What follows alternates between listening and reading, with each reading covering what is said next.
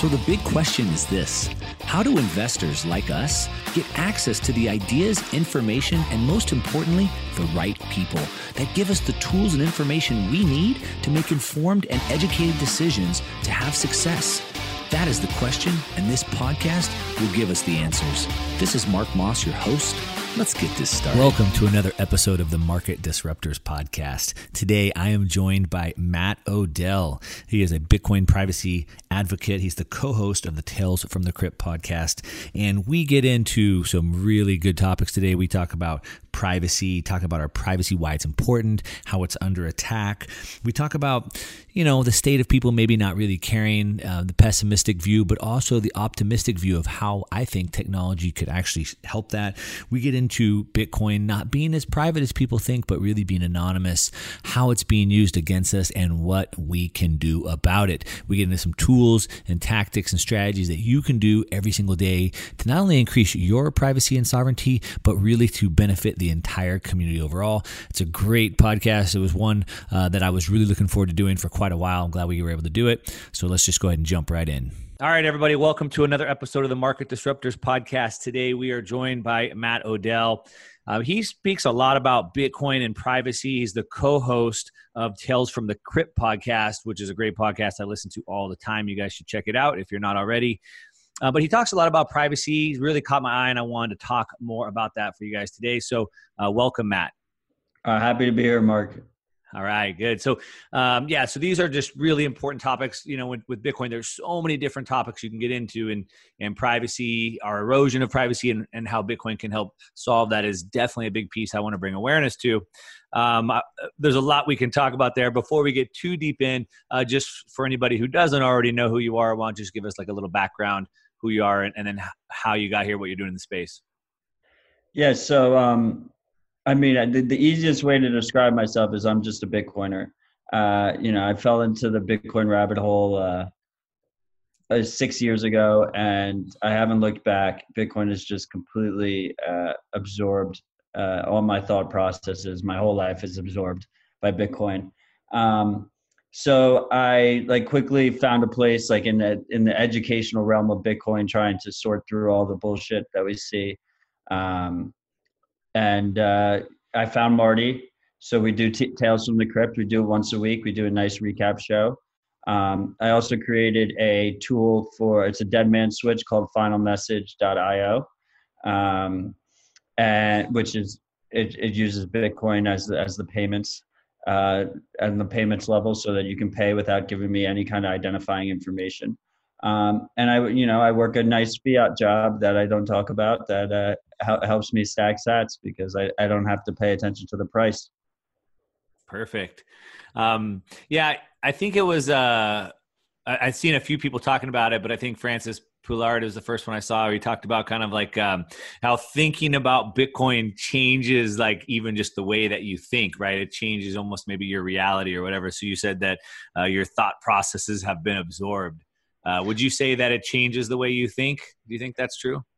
Oh yeah, I mean absolutely. I mean I think, um, you know, I I consider myself a realist, and I was very pessimistic when I was younger. Um, I didn't really see like a a solid way out for for like the house of cards that has been built over the last 40 50 years. Um and you know I, I, I guess you can see you see it a lot in my generation that we, they almost feels like a lost generation. And bitcoin really turned that on its head. It gave me hope um, that, that there's improvements that can be made that, that we can actually do something that that each of us has the ability to to change um, how this world functions uh, and then on top of that i when it clicked for me i was like i just need to like my number one goal is just to get as much Bitcoin as possible. Uh, so, and I, I, also come from the, um, you know, my dad taught me at a very young age that like you shouldn't be investing in things that you don't understand. So when I all that combined, I was like, well, now I guess I gotta spend five hours a day on this, and here I am. yeah. Um, you know, I kind of have a similar story. I grew up, um, I grew up in Texas. I'm, I'm uh, I grew up in Texas. I don't live there anymore, but in a really uh, conservative home. My parents were like grassroots political organizers.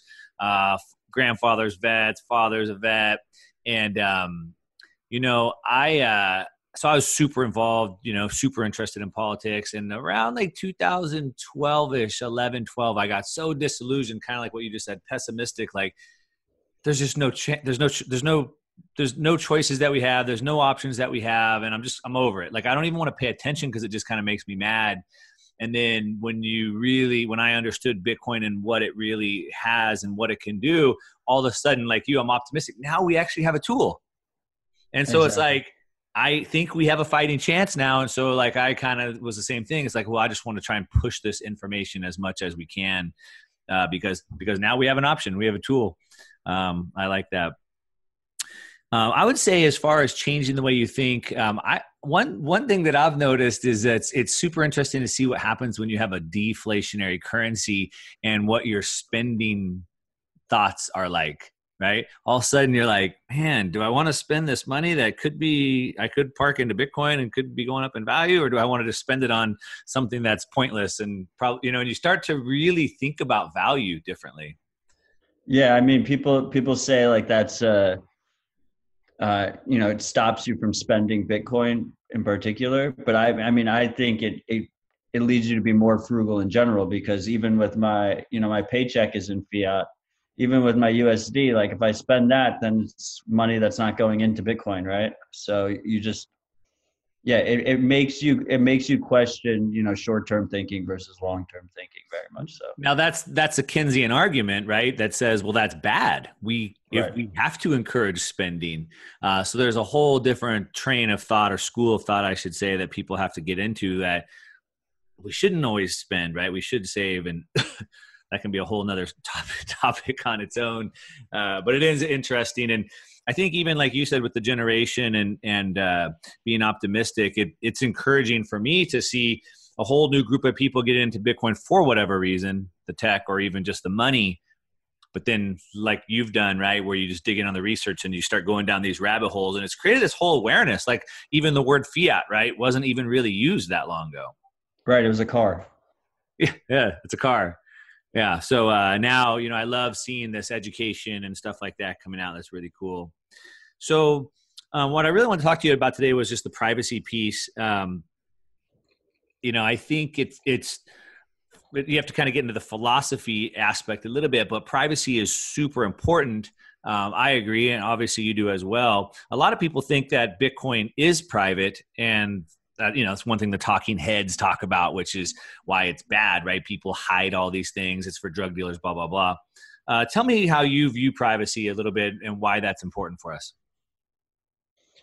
So um, i mean a lot of a lot of what has shaped my thinking in regards to privacy is was the snowden revelations. I mean what snowden brought to us was the thing of conspiracy theories um, to have you know massive corporations around the world basically complicit with government uh, spy operations on their own citizens as well, right? Um, so up until that point, I mean, I, I think when you start to think about privacy, you have to think about who's collecting the information, how are they using the information, right? So in a lot of these situations, if you trust the, the people collecting the information, there might not be many negative effects. Um, the Snowden revelation showed us that that we can trust the people collecting those information this information. We can't c- trust you know uh, at, least like pre-snowden you thought like google was fighting on your side apple was apple was fighting on your side yahoo all of them. You thought they were all fighting on your side. And even if they were collecting the information they were you know it wasn't part of a like a massive government surveillance operation. Um, you know you could go obviously so it's not great that you know Google does targeted ads to you and all this other stuff. That's a major privacy issue as it is. But when you start aggregating all this information together, you start to really be able to map people and and see how they operate and how they think on the on a daily basis. Um, and and and when you when you take that in aggregate, it really becomes a, a super powerful tool to to control large amounts of people. Um, you can quell dissent you know you can stop protests on, on just on a granular level just stop protests but you can quell all types of dissent i mean I, we look in china and we, we see on WeChat, their their number one chat app where everyone communicates. Like you just can't say certain words. You can't even communicate between each other. That's like a step even before protests. Um, so so it really comes down to um, are do you want to be a free person or not? Because if you're if if you give up your privacy you're no longer a free person in today's age because that information can be used against you at any time. They might not use it against you now. They might not use it against you in five years. They may never use it against you but they could at any moment decide to use it against you. Yeah. I uh, i loved what snowden said. He had a quote that really caught my eye and i think about it a lot which is um, those who say they don't have need a right to privacy because they have nothing to hide is like saying you don't need freedom of speech because you have nothing to say. And I think, um, like what you said, maybe they'll never use it against you. I think they will. So, you know, what we've seen and eh, what we've seen is that we continue to have this division, right? And and people are more polarized than ever. And so I think no matter which side you're on, pro-life or pro-choice or Democrat or Republican or whatever, it doesn't matter which side you're on. There's going to be somebody on the opposite side. And so there's always somebody who's going to want to discriminate you against that because of one of your decisions. And and and then may you know, especially now with it being stored forever, something that you may have done in the past could could be there forever. Yeah, let's say you piss someone off that's in power ten years down the line, they can just pull up all your text messages that you've ever sent. Yeah. And they can just pick it to pieces. You know, maybe there's some little there's so many intricate laws. I mean in America, but think about it worldwide, but they can just pick up something, be like, you know, that was illegal. You did that wrong. Let me throw you in jail. You know, blackmail, all types of blackmail. People don't think like porn habits, you know, stuff like that. Yeah. And what happens is is uh you know when I start to worry that people are going to be listening and watching, then I start censoring myself what I say. And then when I start censoring myself what I say, then I start censoring myself what I think. And when I start to censor my thoughts, then creativity dies. And that's a massive problem. Yeah, I mean, it's very intertwined with free speech, I would say. Because, I mean, without privacy, it's really hard to have, like, it's pretty much impossible to have free speech. Yeah. So it seems like it's under attack. We see, um, you know, in Hong Kong, they've been having these, these protests, which you mentioned. Uh, I, I, saw you tweet, I think, today or yesterday about these kids being spied on at school, the China social credit system. So do you feel that this is like it's getting to be a bigger and bigger problem now? I guess survey or technology helps that. Yeah, I mean, I think we're I just to put my pessimistic hat on again. I mean, I think we're kind of we're kind of screwed uh, uh, in terms of the like encroaching surveillance state. I mean, it's here. Uh, we can push back. Um, we can use tools that'll help us. Uh, we have like the rise of like the encrypted messengers, which is really good. Uh, which we saw basically. It, the onus was basically the Snowden revelations, but now we have like Signal um, you know, WhatsApp added encryption. Who even knows if that's legit or not? Um, you got like Telegram, Keybase. We have we have some we have more tools. I mean, look at iMessage. iMessage is is is the number one messaging app in America. I'm pretty sure it's got full encryption on it. Um, does the U.S. government able to see it? Possibly, right. but like at least everyone else can see it. Um, so there there's some glimmers of hope there. Um, but the stuff like the facial tracking and um, traditional payments tracking, I mean, I think we might have already lost that battle. Uh, I mean, the what you were talking about with the schools is is like classic, um, classic government and like corporation playbook, uh, where you basically the parents are scared of school shooters, right? So you play on that fear, and then you go completely overboard and you install facial recognition throughout the whole school. You map all the kids, and you're able to see where they move, who they talk to. Um, if they have government, if they have school issued computers, you track all their communications on the computers. And, and that's what we saw on a larger scale with the Patriot Act after September 11th, right? So you have September 11th, you put a bill up that just destroys everyone's uh, rights, and you just call it the Patriot Act because everyone's scared as, as hell. Yeah, that's the best way to get someone to give up their rights is to scare them. And I think maybe the quote isn't they can't really tell who said it but i think jefferson or, or Frank, benjamin franklin said right that those who are willing to give up uh, freedom for privacy deserve neither you know some, something to that regard. And and so people are willing to give that up because they're scared and they want protection but he says they, they deserve neither. And, and that's ultimately what you get. You don't get protection or privacy or freedom. Um, yeah, yeah facial recognition isn't the facial recognition in schools is not going to stop school shootings. No, like, I don't. Look, if you yeah. look back, even you know the the overreach that we have at the airports. I mean, if you've to fly out of LAX takes three hours, you know, and it's like none of that what they did would have stopped that, you know, whatever happened on 9-11. So um, I agree with you on that. Yeah. Yeah, they literally they solved the vulnerability of 9-11 by reinforcing the cockpit doors and telling the pilots they weren't allowed to go into the, the cabin if something happened. Like that solved it. That's all they had to do. You couldn't get into the cockpit. No yeah. one could. No, no one could take over the plane and fly it into a building.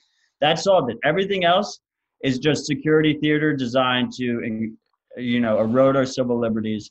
And also, I think it's even it's even more sinister than that because it, it kind of um, it like builds in this default that people get used to that that you know they, they go to the they go to the airport and they're used to just having no rights whatsoever, just getting completely searched, zero. Like, so they're like they're setting us up. They they started adding facial recognition in for like check-ins and stuff. A lot of the airlines. Yep.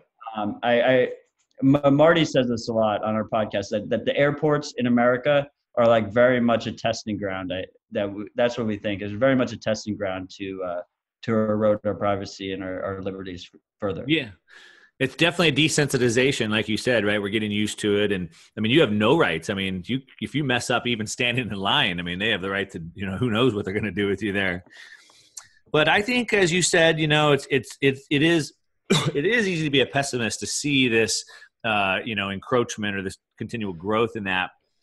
Um, I'm kind of uh, I'm kind of starting to think a little bit optimistically, and I want to see what you think about this. So um, you did mention that you know we do kind of have this rise of encryption apps, which is pretty cool. Um, I think it's been kind of a perfect storm because on one hand you have people today who think they don't need privacy and they're willing to give up their privacy for freedom. So people don't care about it, and at the same time we have technology making it easier. So it's like this perfect storm to make it worse. But at the same time, that the same technology is also giving us a way out. So you talked about messengers and messenger apps and whatnot. But what I'm starting to see is I think really the big piece was this Facebook scandal, this data scandal, and people starting to realize like, holy crap, my data is being compromised. Uh, we have all these data breaches and whatnot. And I'm almost wondering, I'm thinking that we might start seeing big corporations. We've already seen Microsoft jumping in to try to offer privacy back and maybe they maybe that might be a competitive edge. Maybe we'll start to see big corporations start to compete on that and really help push that narrative. What do you think about that? I mean we've seen it uh, apple kind of stumbled into it but they've uh, they've solidified it and made it like a key pillar of their marketing uh, the privacy angle which is good to see. Um, you know I, as you said microsoft is also pivoting to be more privacy focused. Um, I, I, like to see that. I think the market is demanding it. Um, it comes down to the Snowden revelations again, though. Do we trust those people? Is there any way to verify it? There's no way to verify it. Um, so, because we're talking about, you know, we're talking about closed source software here, where you can't, you can't even look at the source code. We don't know what's going on. Well, if we see like what Microsoft did, right, with Ion putting it on a block on the, on the Bitcoin blockchain, maybe. Right. Yeah, I mean, I, I just, I, it comes down to trust. I think they're all complicit. They can all get pushed behind back, back, back rooms and just forced with legal, uh, you know, legal ramifications. Uh, the the thing is, um, I do agree that right now more people care about privacy than they've ever that that have ever cared about in the history of the world. I mean, partly because we have more people in general, but yeah. it's it's trending up, right? And as we put more information online, there will be more leaks, there'll be more compromises, there'll be more people that directly get their civil liberties stepped on um, and people will wake up one at a time you know but the, the question is when when they do wake up is it going to be too late at that point right we have to make sure that that we don't you know just completely fall off the cliff before then yeah, and I think so. We'll you know we'll transition into Bitcoin um, because that's the big piece, and I I really believe that you know Bitcoin is you know is a lot of things. Um, I think a lot of us believe it can be a new you know monetary base layer but I think it almost solves every problem. So, for example, if the government didn't have unlimited unlimited spending, if the government didn't have unlimited spending, they probably wouldn't have unlimited overreach in technology either, right? So if we could limit their spending, we could limit their overreach at the same time. So maybe it helps that. Yeah, I mean, I, I think it all goes hand in hand, right? Uh, I mean, when you when you start to talk about things like uh, censorship resistance um, in terms of Bitcoin, I mean, you need to have the the the supply needs to be transparent. You need to have uh, a known monetary policy, which in Bitcoin's case is very simple. It's just fixed, um, and and because otherwise, like I think censorship comes in uh, into play as well with with um, inflation or something like that. If they're able to inflate the supply, if they're able to do all this other stuff, and if you don't have a native token, then we can't use this technology to transfer value in the first place, right? Because then you know, and all these stuff that like, oh, we'll create a token that's like backed by gold or something like that. You need to have a company that has like a warehouse that's filled with gold, and you have to trust them that they're saying that there's actually gold in the warehouse or whatever. Right. Right. So that, that requires trust, which which Bitcoin doesn't. So we have Bitcoin, and it can be a lot of things. I think we can talk about it today in in the sense of privacy. And so, you know, it's one it's, one thing to have like your your web surfing information taken when you think about privacy or your travel information taken. But when you get access to the financial data, that's got to be the most private of all. And so that's essentially what is potential, you know, it's at risk here, right? Where we go into a completely digital currency. Um, and then they have access to all the financial records. And uh, Bitcoin is not really as private as people think. Um, do you want to maybe just explain that for a minute? I mean, I would say, I would say they already have all that information. Um, or like our, our current system is like pretty much digital as it is to begin with. It's all being tracked. It's all not just by the government, which is absolutely tracking it. You know, you do any kind of thing that when you go into a bank, when I go into a bank, I don't feel like a client. I feel like a criminal. I feel yeah. like they're just constantly looking at me, trying to figure out like, what am I doing with my money? Should I report them to the government? Should I do this? Should I do that? Um, and then you have the corporations that track you. All the credit card companies are tracking you, like the discount sites, all this stuff. They're all tracking your payments.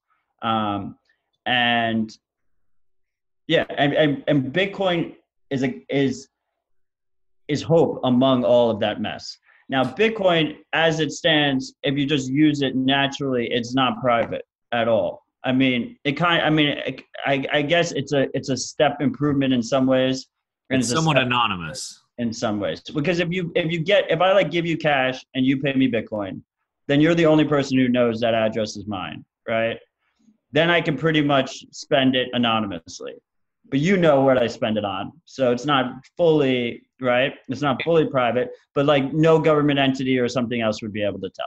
And then unless, I mean, unless they use these chain analysis type softwares where they start track. Now you give to somebody else who then it's tracked and they're KYC'd, and then they somehow piece all this together, right? Right. But the only person who knows I paid you cash for that Bitcoin is you. So, right. but but then the step backwards is is that all these transactions are being stored on this immutable ledger that could presumably, we were hoping, will last for hundreds of years, where every transaction is shown on this ledger so if you if you make a mistake in the future where somehow you get connected to a line of transactions, they might be able to go back and give you shit for things you did 10 years in the past, 15 years in the past, use that to to make judgments against you, persecute you, uh, seize your Bitcoin, seize your wealth, do all this other stuff. Um, so it's it's a really tricky situation um, that doesn't have a perfect solution because, as we said, earlier, the the fact that the that the ledger is transparent is also a major benefit. Um, yeah, but there are but there are starting to be some options, and that's where really where I want to get into. And I know you you kind of talk about on Twitter, um, you know, Wasabi Wednesdays. You talk about that. So there's there's an option with Wasabi. I know there's a couple other options that are out there as well. Um, maybe you can just kind of tell us what the Wasabi Wednesday is and how that can help people um, with some of that privacy. Right. So Wasabi is an implementation is a is a piece of software that runs on your computer that implements uh, something they're calling Chaumian CoinJoin, uh, which is CoinJoin, which is a um, I think was developed by Greg Maxwell. Uh, is, is is basically the idea is that you can in a trust minimized fashion, you can combine your coins with a bunch of other people. So like, let's say we all put in a hundred dollars, like 10 of us, and then the hundred dollar bills go to different people, right? So you can't tell, you know what one of 10 got it, but you don't know who, who of the 10 got which one. Right. Um, so it breaks that trail of transactions that's in the ledger that shows transactions, transactions, transactions, transactions. Now the issue here is if you only do it with 10 people, then it doesn't really help you that much, right? Because you you know it's one of 10. So you got to do it with more people, uh, which is one of the reasons why I've been pushing Wasabi so hard is because it doesn't really work well in unless we the more people we get, the better it works, the faster it works.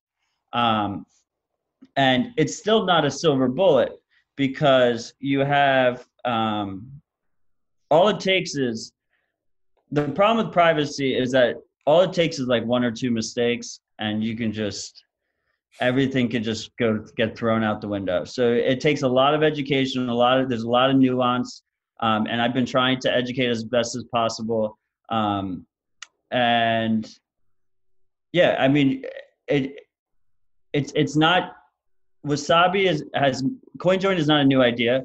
Wasabi has made it easier than ever to do it in a pretty private fashion um, you know, they it requires a central server, their implementation, to coordinate the round where everyone combines. But the central server can't take your money, and it all runs through Tor, so the central server can't identify you individually on on whose output and whose input. Yeah. Um, you know, a lot of centralized mixing services. That was the issue: is that the the centralized server could you were trusting the centralized server. No one else could tell where your transactions were going as long as that centralized server was actually being honest and and not doing it. And they that those centralized servers can take your money.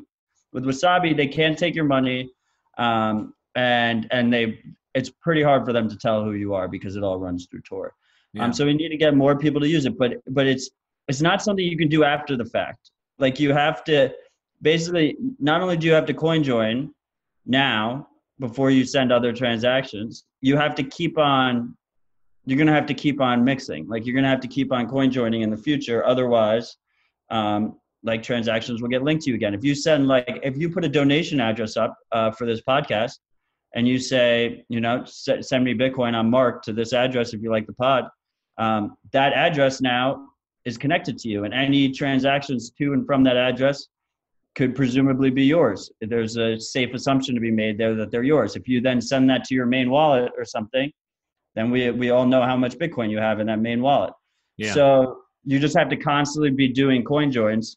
Um, I guess with Lightning, there's there's potential there to reduce the need to remix, but it's yeah. yet to be fully seen how that what those implications will be. And I know there's also like Samurai Wallet now has their Whirlpool, and I saw like they have like uh, they've they've made it seems like it's pretty easy like with the new app that they have and um, you can stack it on like the nodal lid, nodal lid, or whatever. Um, so well, it'll be Samurai will be much easier. They, they're in beta right now, so it requires software that you run on your computer, which is what Wasabi requires too. Right. Um, but in the future, in Samurai Wallet, you'll be able to just open your phone, click Start Mixing, and it'll just it'll just handle it for you. Um, so in, so in I mean, theory, that, the way it should work is every time I receive Bitcoin, it would be mixed, and before I send it, I mix it. So it's yeah. like in, in and out, right?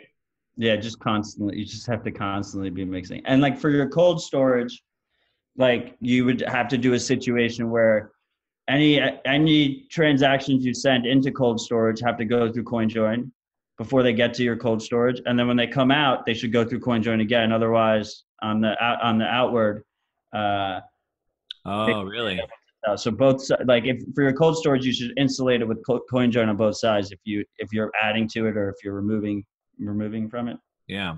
Now I've been interested in this because um, you know they use this word fungibility, which means you know one Bitcoin should be equal and it should be equally tradable, um, like a dollar is. And you know something crazy like I don't know, ninety percent of dollars have cocaine on them or whatever, but like nobody seems to care about that. But supposedly a Bitcoin becomes tainted, and I think Chainalysis and other firms actually like kind of grade Bitcoins, and they could say these Bitcoins aren't as good as other Bitcoins, and that messes up the fungibility. So um, in order to kind of prevent that or preserve this fungibility where all bitcoins are equal then we kind of need everybody to participate as you're saying right so then if everybody were to mix their transactions then all the history gets erased and then all bitcoins could be equal again I mean, I think there's like a there's like a critical mass number. It doesn't have to be like everybody.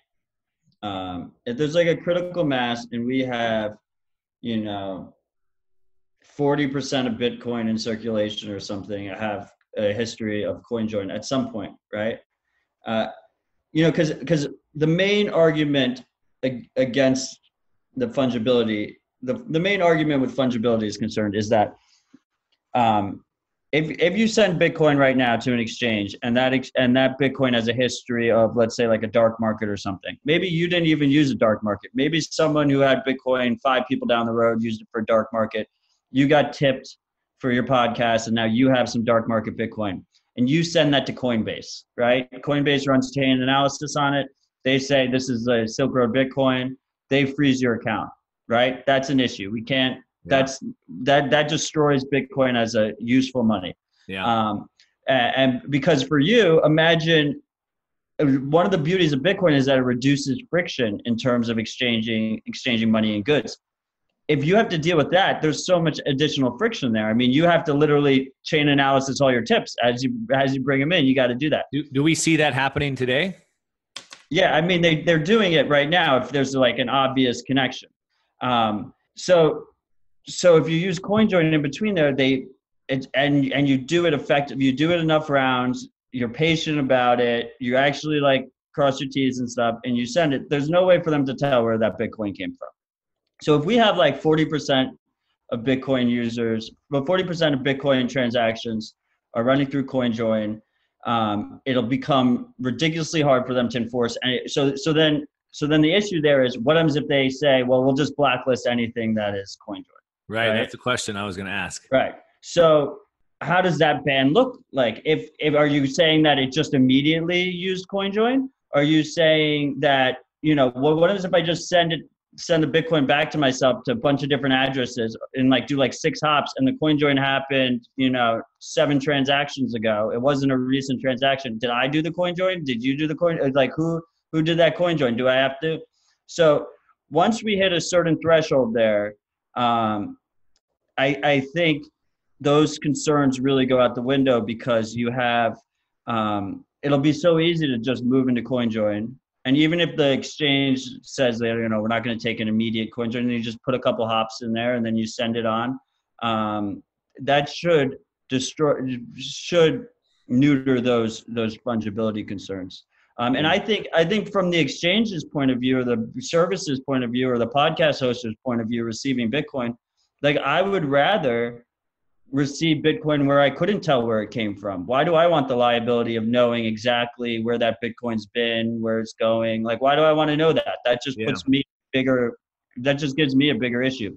So that I was, think, I think, one, yeah, I think services and you know merchants and stuff will will encourage it. I think they'll prefer to receive coins that have gone through CoinJoin. That was one thing I heard at the Bitcoin conference um, a couple weeks ago. Is they said kind of it's it's almost like our responsibility to kind of to to remove that history, right? To make sure that they can only see one transaction back, and if they could only ever see one transaction back, then it gives us back to that digital cash, which is basically what cash is. And you know, the argument, I mean, I whatever their argument about like money laundering, I guess is is like somewhat relevant, I suppose. But I mean, if you think about it, like banks have been fined hundreds of billions of dollars for money laundering. All the money that we use has been laundered at one point, probably, right? Or, or high probability. Um, and there's just no reason why I should have to carry that uh, that that around. So just because they can, I mean, it's it's kind of ridiculous. I mean, yeah, I mean, the number one tool for money laundering is the U.S. dollar but like yeah. no one uh argue i mean i guess people have one of the reasons i'm bullish on bitcoin is because people have been arguing the efficacy of, of cash. They don't want they want to get rid of cash. Uh, yeah. so so we're going to need a digital equivalent. But um yeah i i i i mean i i think the money laundering argument is a is a weak argument and it is one usually leveled by uh, people that trust the state because basically i mean the definition of money laundering is like doing with your money something that your government doesn't want you to do with your money. Yeah. Yeah. All right. Now um, we have a couple other options. Just real quick, you mentioned about Lightning. I know uh, Lightning kind of you can do some kind of private, you know, peer-to-peer transactions. I think Blockstream now with their green, they have like confidential transactions or whatever. So you think that also helps? So like I could mix them, then I have them offline, then you and I can uh, do confidential transactions back and forth, and that kind of mixes it up even more.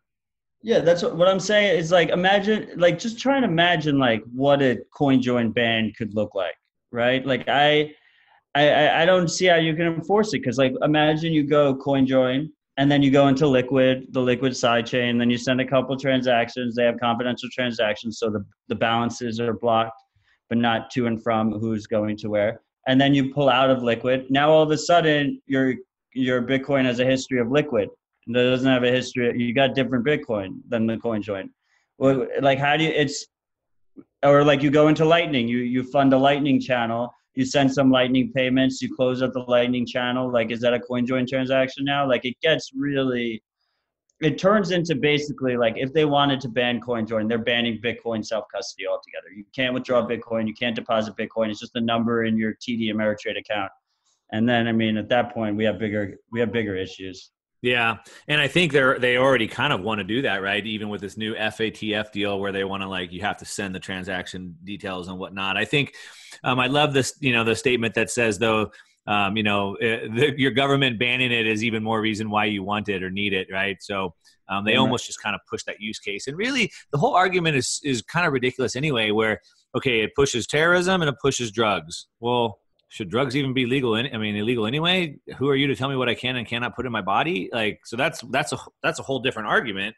And terrorism. I mean, come on, who's the largest supplier of terrorism? Is my little transactions actually helping terrorism? And those yeah, are I mean, other topics as well. The, the, number one tool for terrorists is U.S. dollars. Once yeah. again, you know, we come back to it. I do think, to be completely frank, like I think we will see a terrorist attack in like in the future at some point, and they will say they funded it with Bitcoin, and they will use it to crack down on Bitcoin. I, I, bet you, I bet you the number one tool for terrorism is not dollars. I bet you it's mobile phones. oh, yeah, I mean that too. They love mobile phones, but I bet they're using. I bet they're using cars too. I bet cars is probably a big tool they use. I mean, come on, right? Like they exactly. probably use airplanes. I bet airplanes are a big tools that terrorism uses. I mean, we could just go on and on and on. You know. I mean, they were they were talking. I remember they were the the recent European attacks that were being leveled they used it to try and fight encryption and say that you can't use encrypted chat apps. And like all the all the terrorists on the ground they were using burner phones. They were using no encryption whatsoever. They were just using burner phones. Yeah. Uh, we can go on and on and on but we'll go ahead and wrap it up. I know we're getting long here. So i know you've put out a bunch of good resources for people that want to get more into into this and the privacy um, and maybe i'll link to some of those in the show notes for everybody. Um, i don't know if you could just kind of recap really quickly, maybe like a couple things that you think. So, you know, CoinJoin with Wasabi or or uh, Samurai, having your own node, using a Tor browser. I mean, just a couple things real quick. Okay, let's try and we'll try and distill it. Well, let's try. So I, I think right now the best, simplest, and like the best bang for your buck in terms of simple to uh, private uh, is is you install Wasabi on your computer you use that from now on to connect to your hardware wallet. It supports the top three hardware wallets: Coldcard, Ledger, and Trezor. Um, so one of the issues when people connect to their hardware wallet, they don't realize if they if they use the Trezor app or they use the Ledger app, they're sending all their transactions and data through Ledger and Trezor servers. So I, I have no I have no reason to believe that they're collecting that information and using it against us, but they could presumably. You have to trust them. So you connect through Wasabi to with your hardware wallet even in light mode if you're not running your own node it's way more private. And even better is if you run your own node um, wasabi automatically connects to that um, uh, if you're running it on the same computer. And if you're running it on a different computer you can connect it to um, you can connect it to your wasabi. And uh, the, the beauty there is is you get sovereignty benefits because you're verifying all your transactions yourself. And it's additional privacy because um, just just the way you're getting all the block data you're getting all the transaction data not just your own specific transaction so it gives you some additional privacy um, and then mix in within wasabi it's really really easy to mix your coins in wasabi you just queue them up for coinjoin and um, and just mix those around. You know, I, the thing is like, don't be scared of it because even if you fuck it up, it's like way better. You know, don't like just jump in and use it for like life and death situations without properly uh, learning about it. But if, if you're just like a normal person that just wants to reclaim your privacy back, it's a net benefit. There's there's no there's no situation where you use wasabi and you lose more privacy than you've had before, right? And really, so, like, the point I want everyone to pick up is not just about your privacy; it's for the whole ecosystem. So um, let's not be so selfish where everyone, you know, we're always thinking about ourselves, but think about the ecosystem as a whole. And and and by doing these things, you're helping everybody. You're helping the Bitcoin community. Yeah, the more people that use it, the better it gets, the faster it gets, the harder it is for them to enforce any kind of uh, coin join bans or stuff like that. So it's really important. Yeah, awesome. Well, thanks for that overview. Um, I'll find some of your resources and link to those in the show notes for everybody that wants to know more about that. Um, but yeah, good stuff about privacy. Uh, hopefully, everybody enjoyed that. I'll go ahead and link to uh, Matt's stuff, and so you can follow him. He talks a lot about these and, and links to to more resources and stuff like that. Um, so we'll call it with that. Uh, thanks for joining. Thanks. Thanks very much, Mark. Happy to be here. Hey, if you like this episode of the Market Disruptors podcast, please help us take this to the top of the podcast charts. Just please do me a favor and rate, review, and subscribe. Taking 15 seconds to just leave a quick review goes a long way in helping us reach more people and disrupt more markets. I really appreciate you listening, and I'll see you next time on the Market Disruptors podcast.